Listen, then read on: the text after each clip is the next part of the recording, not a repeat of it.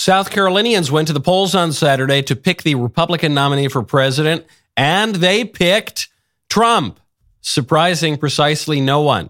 Trump beat Haley by a roughly 20 point margin, 60 to 40, also surprising no one. So, if the story surprises no one, why would I even mention it?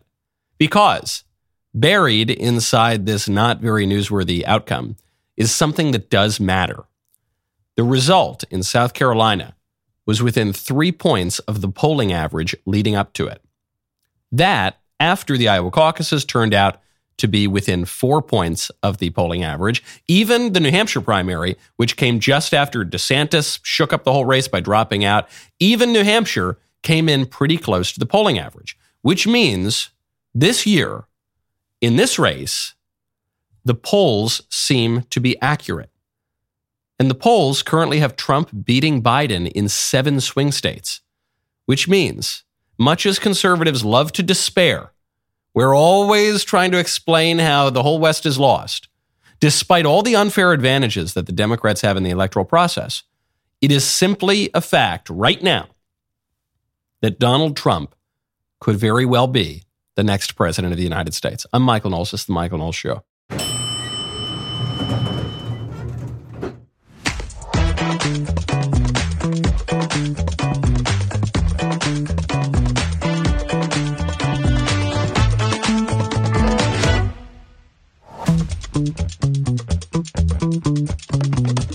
Shane Gillis, who got fired from SNL before he could ever even really appear on it, just hosted SNL.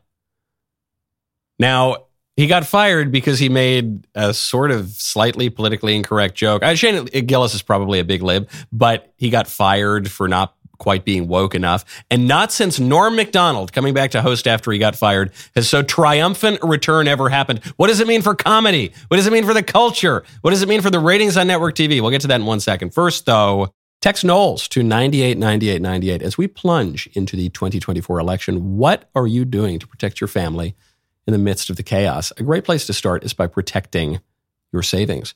It is not too late to invest in gold with Birch Gold Group today. Unlike many other investments, gold is often viewed as a safe haven investment during turbulent times because it provides a hedge against inflation and economic uncertainty. Birch Gold will help you convert your existing IRA or 401k into a tax sheltered IRA in gold won't cost you a penny out of pocket. While diversification does not eliminate risk entirely, Birch Gold's experts can help you manage and reduce, providing a more resilient foundation for your financial well being. I encourage you to talk to one of their trusted experts today. Just text Knowles, Canada WLES, to 989898 for a free info kit. With an A plus rating with the Better Business Bureau, countless five star reviews, and thousands of happy customers, check out Birch Gold today. Text Knowles, Canada WLES, claim your free info kit, and protect your savings with gold. That is Knowles. Text it, K N O W L E S, to 989898. Pretty good news. There's actually pretty good stuff in the news. The people who run the the network TV and Saturday Night Live and the culture and the comedy, they're realizing that they got nothing, so they're bringing back people who they previously fired. The polls seem pretty reliable, and right now the polls have Donald Trump up by a fair bit. I, I it just seems like people are more in touch with reality, and our political order is even more in touch with reality than it has been in a long time. Why? Why are voters turning on Biden? They're turning on Biden for a number of reasons. The economy is terrible. Uh, our dollars are worth a lot less than they were four years ago. We've got this invasion at the southern border where Joe Biden's compromise was going to be letting 8,500 people a day come in, foreigners. It's just completely insane. Joe Biden has already let in over 6 million foreigners over just three years. Uh, no one likes that. No, including Democrats, including immigrants themselves, and nobody likes a totally open border. Uh, the prospect of World War III in Ukraine, in the Middle East, in all over the place, that doesn't look really, really good. But mostly, I think more important, maybe than any of those things, even including the economy, is how much the liberals have lost the common sense. How far out there the liberals currently seem. They, they seem totally out of touch with biology. They think men can be women. They seem totally out of touch with ordinary voters who they call insurrectionists and terrorists and whatever. They seem totally out of touch with the American tradition. They now claim that if you believe that we are endowed by our creator with certain unalienable rights, that you are a radical fringe anti-American extremist. The one thing that unites all of them, because there's many different groups orbiting Trump, but the thing that re- unites them as Christian nationalists, not Christians, by the way, because Christian nationalists is very different, mm-hmm. is that they believe that our rights as Americans, as all human beings, don't come from any earthly authority. They don't come from Congress. They don't come from the Supreme Court. They come from God. Can you imagine these Christian nationalists? That lady is the national investigative reporter for Politico. So uh, I don't, not a lot of people read Politico, but that is one of the establishment organs of Washington, D.C. She's there speaking on MSNBC. And I'm, I'm not quite sure how this casting session went. I assume it was that the executives at NBC, they said, okay, we need someone to come on and do a segment on Christianity, religion, uh, natural law, political philosophy, and American history. And then this lady raised her hand and she said, Well, I don't know anything at all about any of those things. And the NBC producer said, Oh, you're perfect. All right, well, let's get you on. I guess Politico would have had to make that decision first. this woman speaking, she says, there's a big difference between Christianity and Christian nationalism. She never explains what that difference is because these people just hate Christianity and they hate any expression of Christianity in public life. Maybe, maybe, maybe if you never let on to anyone that you're a Christian and you just keep it as a big little secret in your head, maybe they won't totally hate you for that, but they probably will too. They'll they'll think that because because they they find Christianity to be synonymous with bigotry, backwardsness, uh, a lack of progressive revolutionary fervor. So they hate it. They hate Christianity. And they even hate the most basic kind of watered down view that God gave us rights, which happens to be a view shared by our founding fathers, including the most liberal among them, Thomas Jefferson, who wrote the Declaration of Independence. Our country is grounded on the idea that our creator endowed us with certain unalienable rights. Even that. We're talking about guys who were deists and Freemasons in the 18th century. Even that is too radically Christian for the National Investigative Reporter Politico and for MSNBC. But it is as awkward for them right now because they are clearly on the cutting edge of wokeness.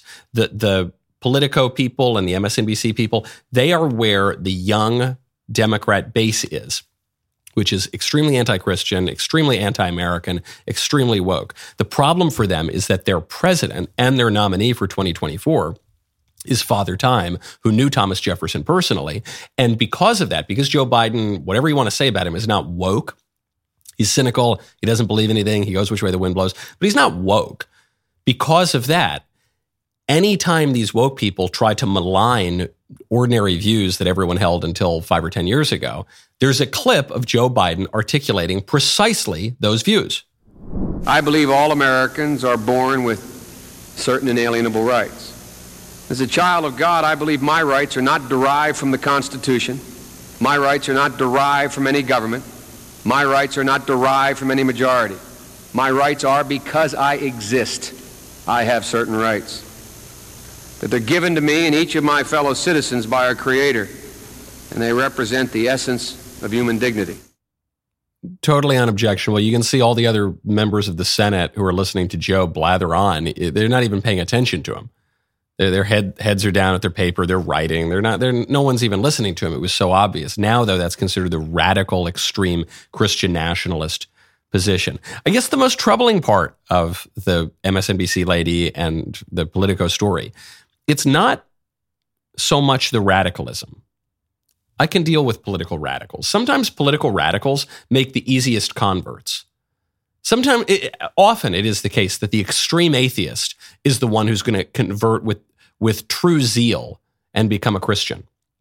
Sometimes it's the most ardent, crazy color haired leftist who's a, a lesbian, you know, Marxist, who's going to become the most trad conservative because they're taking ideas seriously and they're reading and they're engaging and they're having conversations. And so while their minds are moving, their minds might move in the right direction. That that happens. Look, I am a convert from atheism to, or a revert rather, from atheism to Christianity. It happens.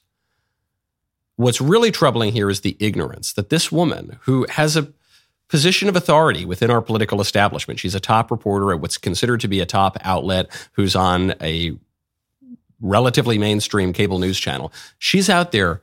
This woman has clearly never read the Declaration of Independence. If she has, she doesn't remember a word of it.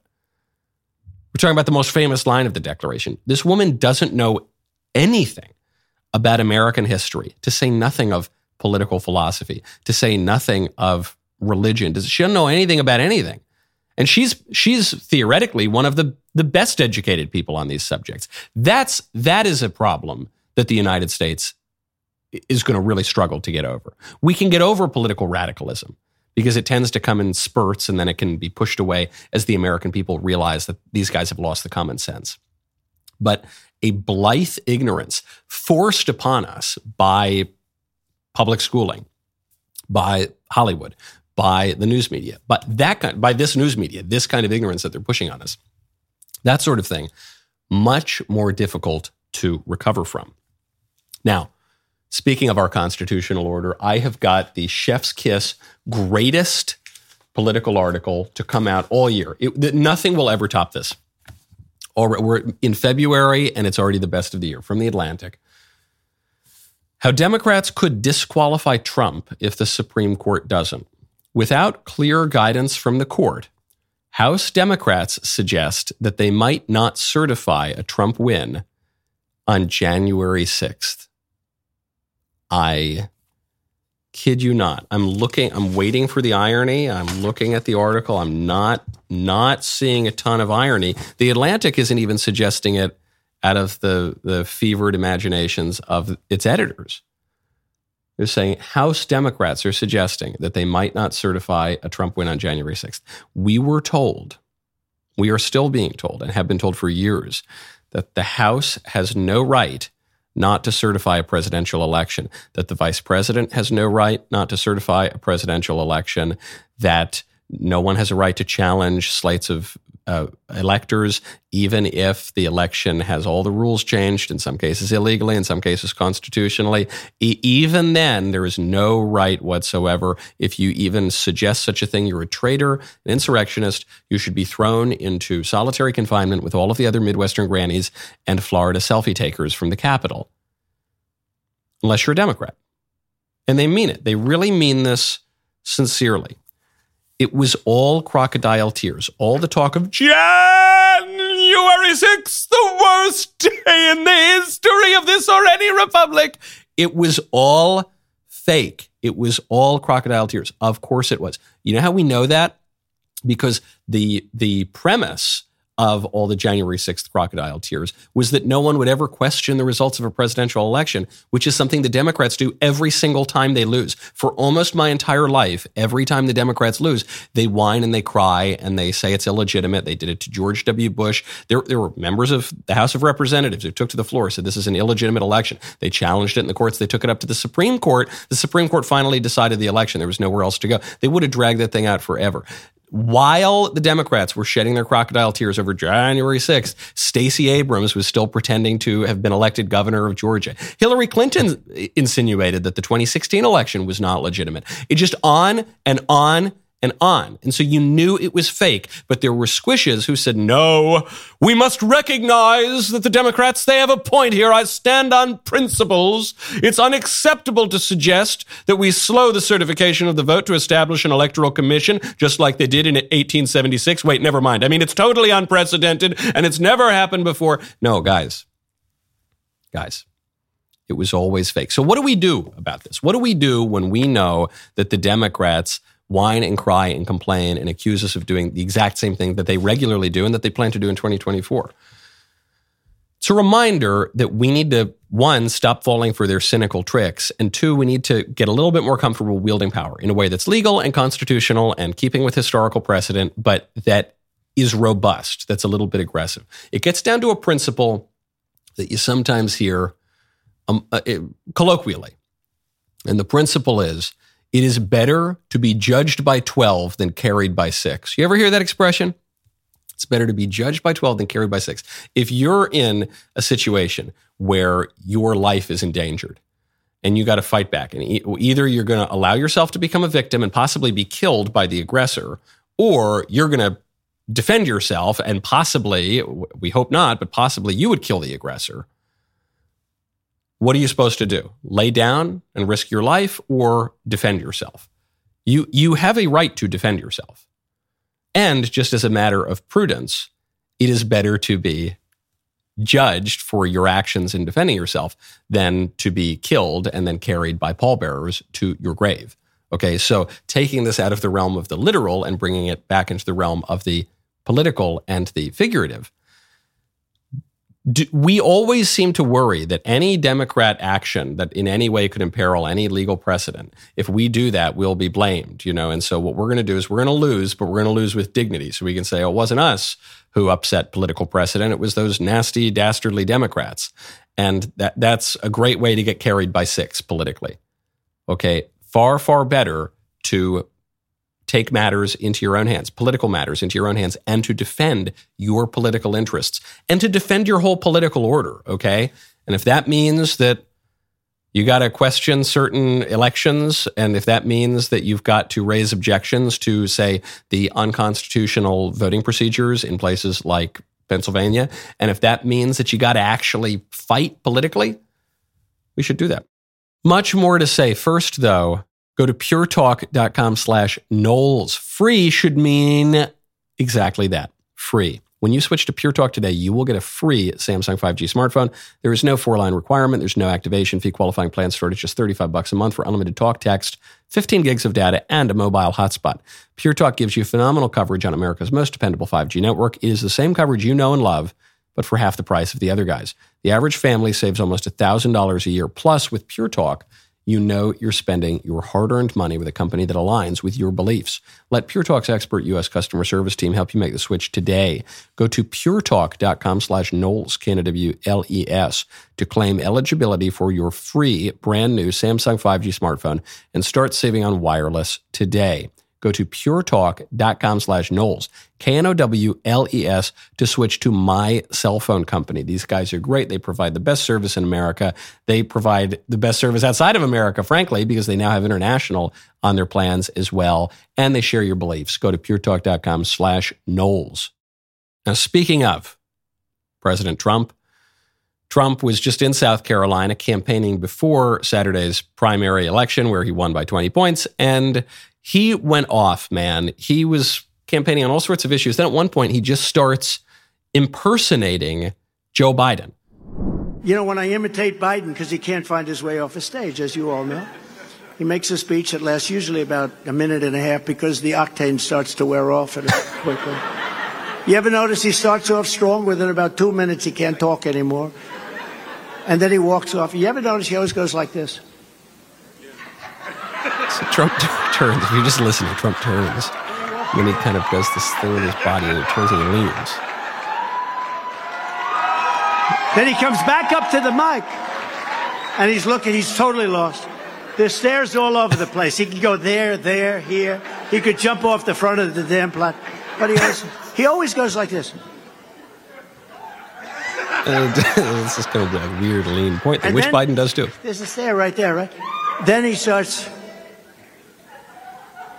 now, now Trump is just wandering. He's just wandering around the stage. you see his allies and his aides around he's kind of laughing. He's turned around. Trump's facing the wrong direction. I, I play all of that not to make some point about the economy or migration or whatever, to point out that is a political skill. Donald Trump has a political skill that that no other politician has had in my lifetime, which is that he is very, very funny. He is the funniest stand-up comedian in the United States. This was the the South Park take actually on Trump's first run for president in 2016 was that he he turns into uh, like a, a stand-up comedy routine when he's up there doing a rally. The spotlight comes on. He might as well light a cigarette, put his drink on his stool, and start doing a bit. That's what he's doing here. And that's very valuable. And you're going to hear people, even in the Republican Party, they're going to say, well, but what about policy? What about seriousness? Yeah, it's good. Look, the guy had better policy during his term as president than any president in my lifetime. So actually, I think his policy was pretty good. I'm not saying it was perfect. I'm just saying it was, it was quite good. It was re- really quite good. But beyond that, this is a political skill, and this allows you to connect to people, which in a democracy is the most important thing you can do politically. He can do it better than anyone I know and have seen in my lifetime. Don't underestimate that. Because what he's showing here too is that he's energetic and quick on his feet. These are the two things Biden is not. And and that fact about Biden is the actual object of the comedy routine that he's doing. And then he he doesn't just reserve the comedy for Biden. He goes out and and he he right when he takes the stage, he starts doing a bit on white voters and black voters. These lights are so bright in my eyes that I can't see too many people out there. But uh, I can only see the black ones. I can't see any white ones. You see? That's how far I've come. That's how far I've come. That's a long, that's a long way, isn't it? Lights. Uh, we've come a long way together. Now, of course, you know that the libs and the squishes in the Republican Party, they immediately said, This is so embarrassing. It's so racist and offensive. First of all, what's racist about it? I don't even, I don't know that that word means anything anymore, but if it, I, I certainly don't know how that would be racist. He walks in, goes, The lights are really, really bright. I can't really see anything. The only nearest thing I can see is the black people. Look at all these black people here. This is great. We've come a long way, haven't we? What do you mean we've come a long way? Because we were told when Trump started running, he's a racist. He's terrible. And don't forget, uh, black voters vote 90% for the Democrat Party. So, in as much as Donald Trump can pull away any black voters or any prominent black endorsements, that's a big win for the Republican Party. And Trump has done that to, to varying degrees. And the current polling in, in 2024 shows numbers that I frankly just cannot believe in terms of how he's doing among the black male vote. I just, we've never seen it actually reflected at the polls. If Trump is able to pull off even half of it, it would be extraordinarily impressive. But this is funny stuff. The, the median black voter would not find that offensive. Maybe some crazy gender studies graduate from Harvard black voter would say this is very offensive for Donald Trump to say he can only see the black voters in but uh, an ordinary black voter, an ordinary person, period, will find that very funny. That's a good bit. And it gets to something that Antonio Gramsci, the uh, Italian communist and, and very successful left wing political theorist and organizer, uh, he pointed out, which is you, you win when you have the common sense and you lose when you don't have the common sense. And what leftist radicals, what he was lamenting at the time was leftist radicals had lost the common sense. So ordinary people didn't care for the leftists' theories of revolution. They didn't want to give up their way of life. They didn't want to give up their families and their communities. And the leftists were, were frustrated by that. And so the left, paying attention to Antonio Gramsci, tried to gather the common sense. And it's in many ways the election is going to to come down to who can seem less weird, less extreme, less fringy, and who can seem more normal. Joe Biden's whole campaign in, in 2020 was I'm the normal guy. I'm a return to normalcy. Well, uh, it doesn't seem very normal under Biden, and Biden can't say his own name anymore. So Donald Trump has a real opportunity if he can capitalize on his political gifts and seem just like an ordinary, normal guy. There's much more to say. First, though, go to ziprecruiter.com slash Knowles. St. Patty's Day is almost here. Heidi Didy Day. Fortunately, if you're a business owner or hiring manager, you don't need luck to find top talent for your team. You need ZipRecruiter. And right now, you can try it for free at ziprecruiter.com slash Knowles. ZipRecruiter's brilliant technology leads you to that pot of gold for top talent. Do you like this metaphor? I do too. Immediately after you post your job, ZipRecruiter's powerful matching technology shows you qualified candidates. Once you review your list of qualified candidates, you can easily invite your top choices to apply, so they will likely apply sooner and you will fill that role faster. Aren't you just a wee bit curious? To see how ZipRecruiter can help you. Today's your lucky day because you can try ZipRecruiter for free. Just go to ziprecruiter.com slash Knowles. I don't know why that was in the Irish accent. Four out of five employers who post on ZipRecruiter get a quality candidate within the first day. Once again, go to this exclusive web address to try ZipRecruiter for free. That's ziprecruiter.com slash Knowles. ZipRecruiter, the smartest way to hire. People have written into me in frustration because they want to submit questions to the mailbag and to the voicemail bag, but they don't know how to do it. So I'm going to tell you. Here it is. Write it down. If you're driving, pull over. Go to dailywire.com, log in, then go to the Michael Knowles show page. Then all you have to do, you click on the mailbag icon on the left side, and then boom, an email box is going to pop up. There you can write your your written question, or what I prefer, I like the voicemail bag. So you just attach your audio file to your question, keep it to 60 seconds so we can actually put it on the air. How, you, how are you going to record your audio file? However you want on, on your phone, on your computer. I don't care. You do it, make it a video. I don't, whatever it is. You just attach that file right there in the email, boom, send it in, and we can put you in the show on Friday. Speaking of comedy, Shane Gillis made his triumphant return to Saturday Night Live. Shane Gillis was fired from Saturday Night Live before he even got to start because some vaguely politically incorrect clip of him came out and because he's a white guy and you're not allowed he's and he's relatively normal and you're not allowed to be any of those things anymore. So uh, they booted him off the show, but, but then the show's not doing that well, and Shane Gillis has done very well, so they invited him back to host. Reminds me a lot of when they fired Norm Macdonald because he kept making politically incorrect jokes about how OJ was obviously guilty. So they fired him from Weekend Update. He let, he leaves the show, and then they invite him back to guest host uh, just a season later. And he pointed out, he said, "Yeah, that's kind of funny. Uh, last season I wasn't funny enough to to even be a member of the show, and uh, this season I'm funny enough to host the show. So it either means one uh, one of two things: either I've gotten a lot funnier, which I haven't, or the show blows." and, and uh, it was clearly the latter. So Shane Gillis, he was a little nicer about it. Here is just a little snippet of his opening monologue. I'll tell you this. I don't know if you guys, uh, if you can tell by looking at me, but I do have family members with Down syndrome. it almost got me. I, I dodged it, but it nicked me. It nicked me. No, I talk about. I brought up Down syndrome. You got. You can always tell who's never been around Down syndrome when you bring it up. Like if I tell people, if I'm like, yeah, I have family members with Down syndrome. People that have never been around it are always like, oh, like it's like it's the end of the world. Like, oh, are they okay? Are they doing? It's like they're doing better than everybody I know. they're the only ones having a good time pretty consistently. They're not worried about the election. they're having a good time. This made me think of a strange phenomenon in politics. I'm not saying Shane Gillis is a conservative. He's probably a big lib. He's just he's relatively normal. This is what even made me think of it. But but take Shane Gillis out of it for a second. I thought that's a funny joke. Conservatives will sometimes make jokes about mentally retarded people. We will conservatives will sometimes make jokes about the phenomenon of mental retardation. We might even use the word retard or retarded. And we will also celebrate mentally retarded people and we will vigorously defend the right to life of mentally retarded people. We'll do all those things.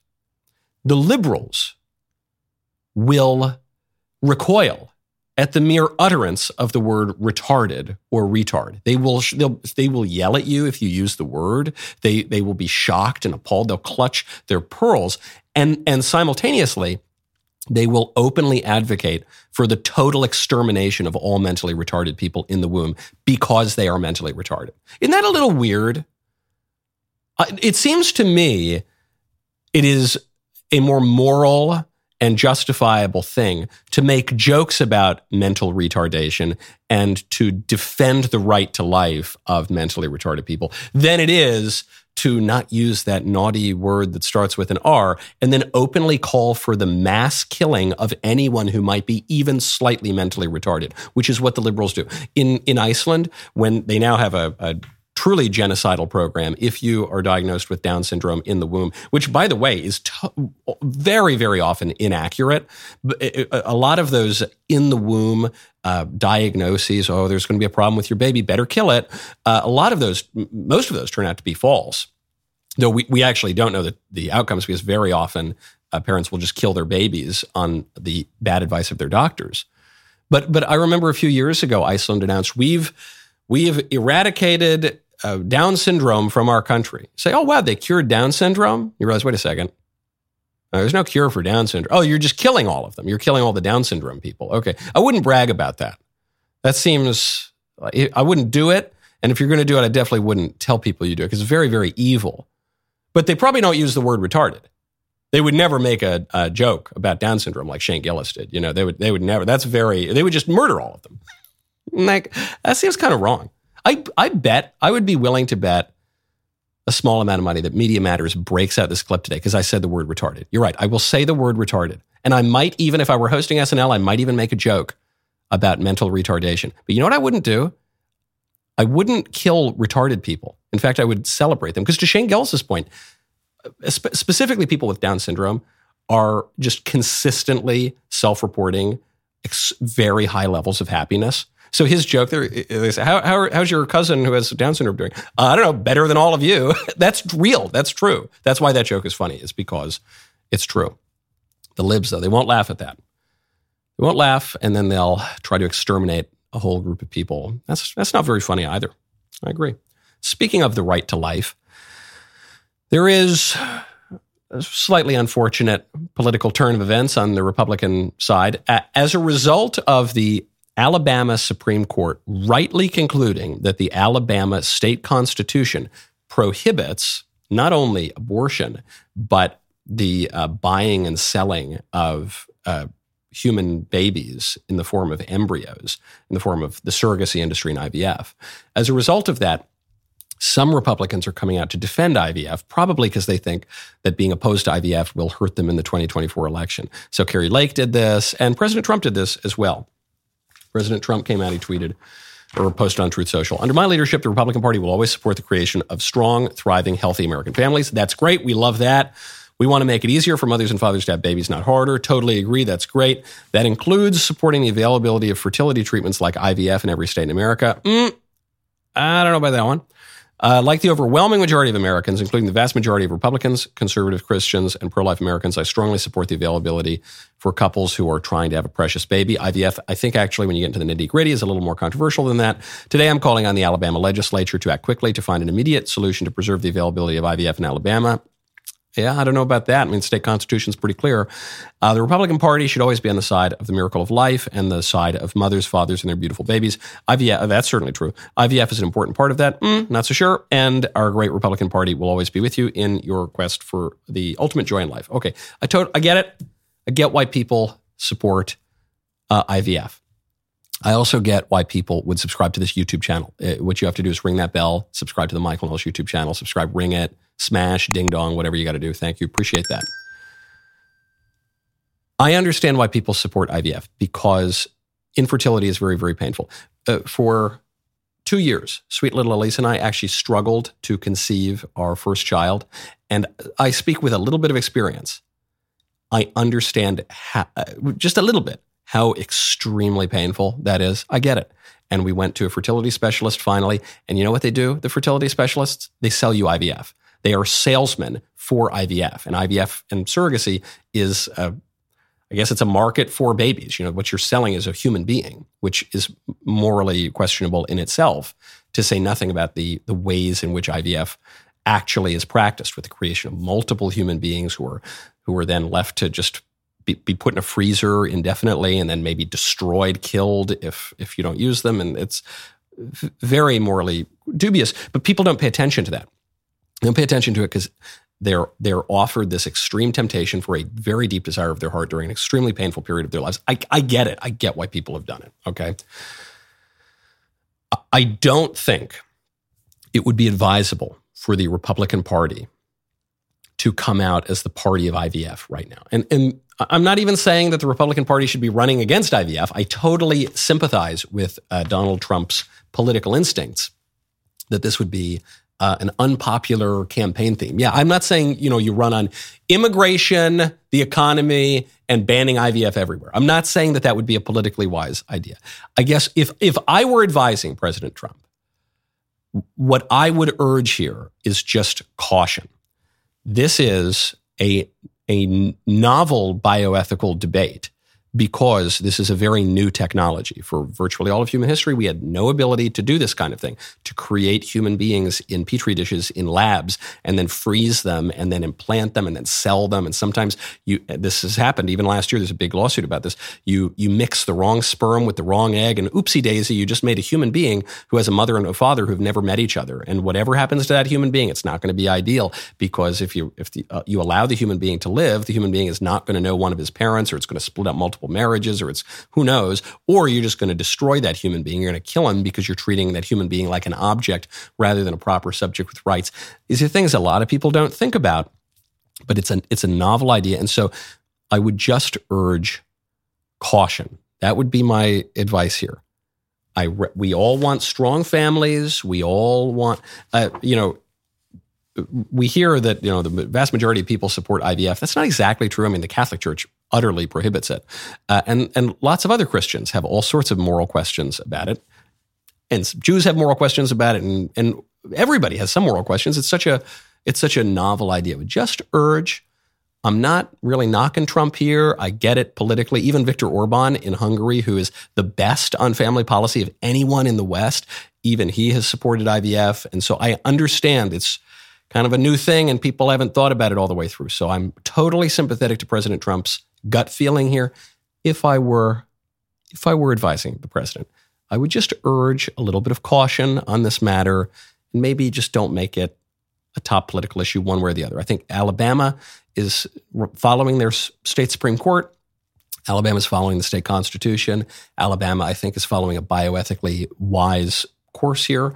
But we have laboratories of democracy. This debate will play out over some time, and one can hope and pray that the correct conclusion will be reached. Republicans, we don't need to shoot ourselves in the foot on this issue, would be my humble suggestion. Now, speaking of life and death and really disturbing stories, there's a, a guy, uh, I think a current member of the United States Air Force who just showed up to the Israeli embassy in Washington, D.C., and lit himself on fire to protest the war in the Middle East. Here, here is, well, I'm not going to show the clip of him actually burning and screaming. Here is what he has to say just before he goes and does it. I am an active duty member of the United States Air Force, and I will no longer be complicit in genocide. I'm about to engage in an extreme act of protest, but compared to what people have been experiencing in Palestine at the hands of their colonizers, it's not extreme at all. This is what our ruling class has decided will be normal. Okay, so this guy is obviously has a big screw loose, and then he poured him poured gasoline over himself and killed himself.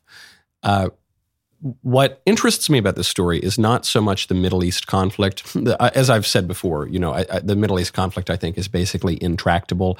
I totally understand, uh, or, or I, I totally sympathize with both sides of the conflict. Meaning, I I can. I'm not. I'm not saying I empathize with it, but I sympathize. I understand how being on either side, you could arrive at the conclusions you've arrived at, and I don't really see any any reconciliation. It's just a.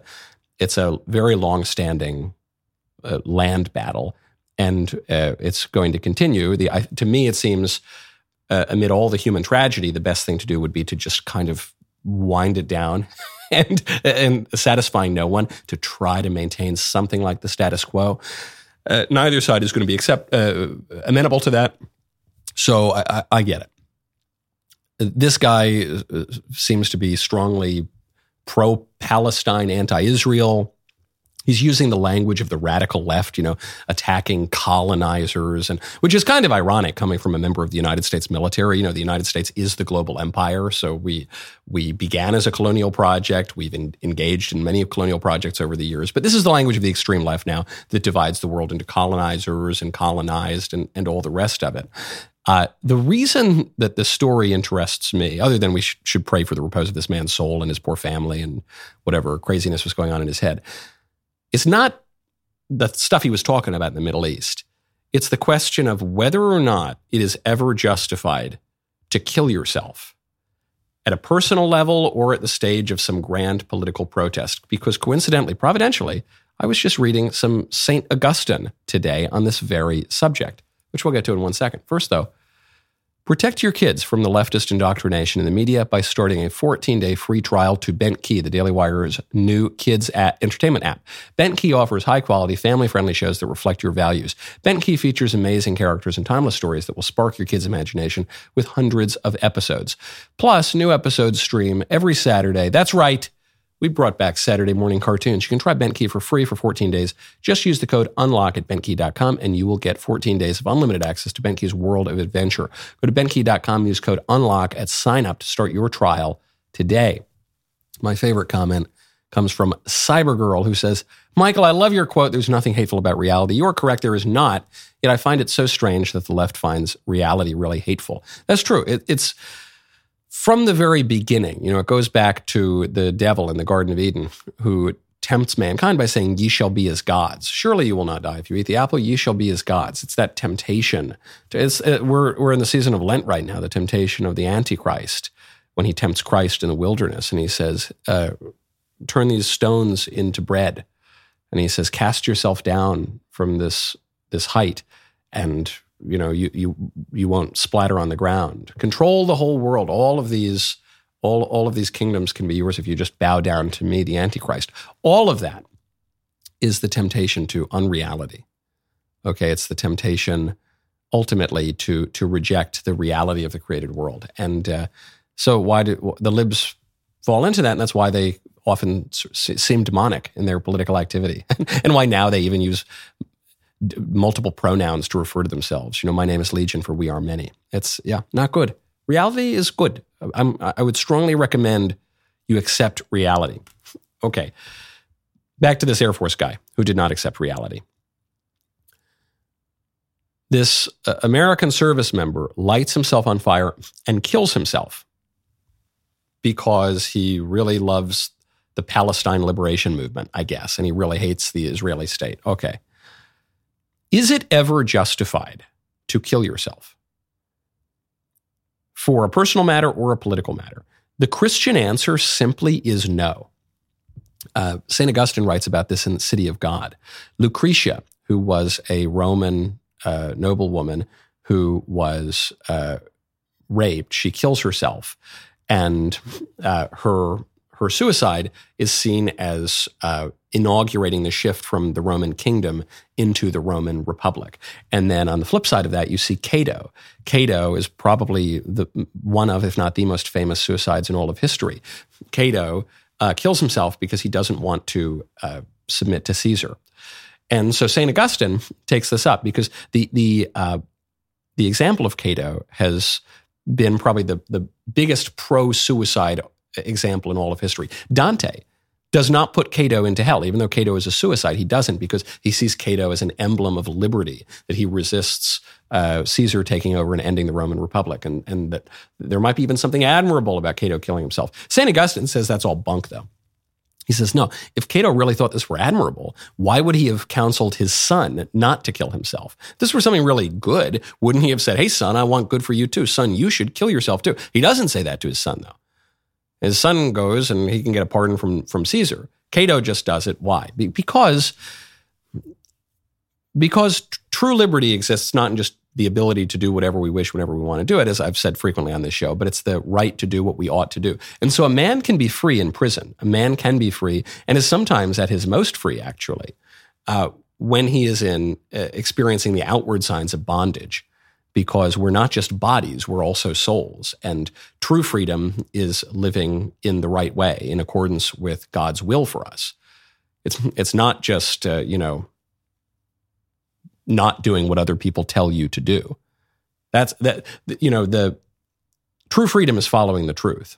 The, the, and true slavery is when you reject the truth and you cultivate all sorts of nasty sins and vices and you become a slave to your own appetites. That's a true kind of slavery. Uh, so it's, it's simply contrary to the natural law to kill yourself. Certainly contrary to charity and to the will of God. And there's no excuse for it ever under any circumstances. Getting back to the favorite comment of the week, uh, this was the point of my CPAC speech. I said, you know, there are just there's such such a thing as the natural law. There are natural institutions. Marriage is one such institution. And if you don't like what marriage has always meant everywhere in the history of the world, don't blame me. I didn't invent it. it wasn't conservatives who invented it. It's not a mere social um, construction. It's it's com- something that is knowable by our reason. You don't need you don't need the Bible necessarily. You don't need the wisdom of the prophets necessarily. You can just know through your human reason perceiving reality, certain things. Do good and avoid evil. That's that would be the foundation of the natural law. But all of this thinking has gone away. And so people who have a little bit of a screw loose and they get very obsessed with a foreign war in the Middle East, they'll go and light themselves on fire and say that it's some great act of virtue. It's not. It's a it's a terrible, terrible sin. Uh, so we should pray for that guy and make sure that we don't all drive ourselves equally crazy. Now, speaking of supporting families, as President Trump wants to do, there is a par for the course sort of story in our modern welfare state. A mother uh, just blew $6,000 in public money on a vacation for herself. And I guess she took the kids on the vacation too, but uh, something tells me she was indulging herself a lot on this vacation. The DC government has a pilot program launched a couple years ago to offer more than 100 low income mothers almost $1,100 in cash payments, no strings attached. So it's not food stamps, it's not uh, home heating s- subsidies. It's just $10,800 cash. Do with it what you want. And what did this woman do with it? She blew it on a Miami vacation. She's a mother of three, 27 year old Kenethia Miller. She took the lump sum of almost 11 grand. She's a stay at home mother who lives on welfare. So the, the notion of the welfare queen that you've heard about since at least the Reagan administration, liberals say that woman doesn't exist. She does exist. It's this woman. This is the welfare queen. And she said she spent some of the money on essentials, not a ton, but she spent most of the money taking herself and her baby daddy and the children, at least she brought the children, on this Miami vacation. She said, these are her exact words. The other side is, I wanted to blow it. I wanted to have some fun.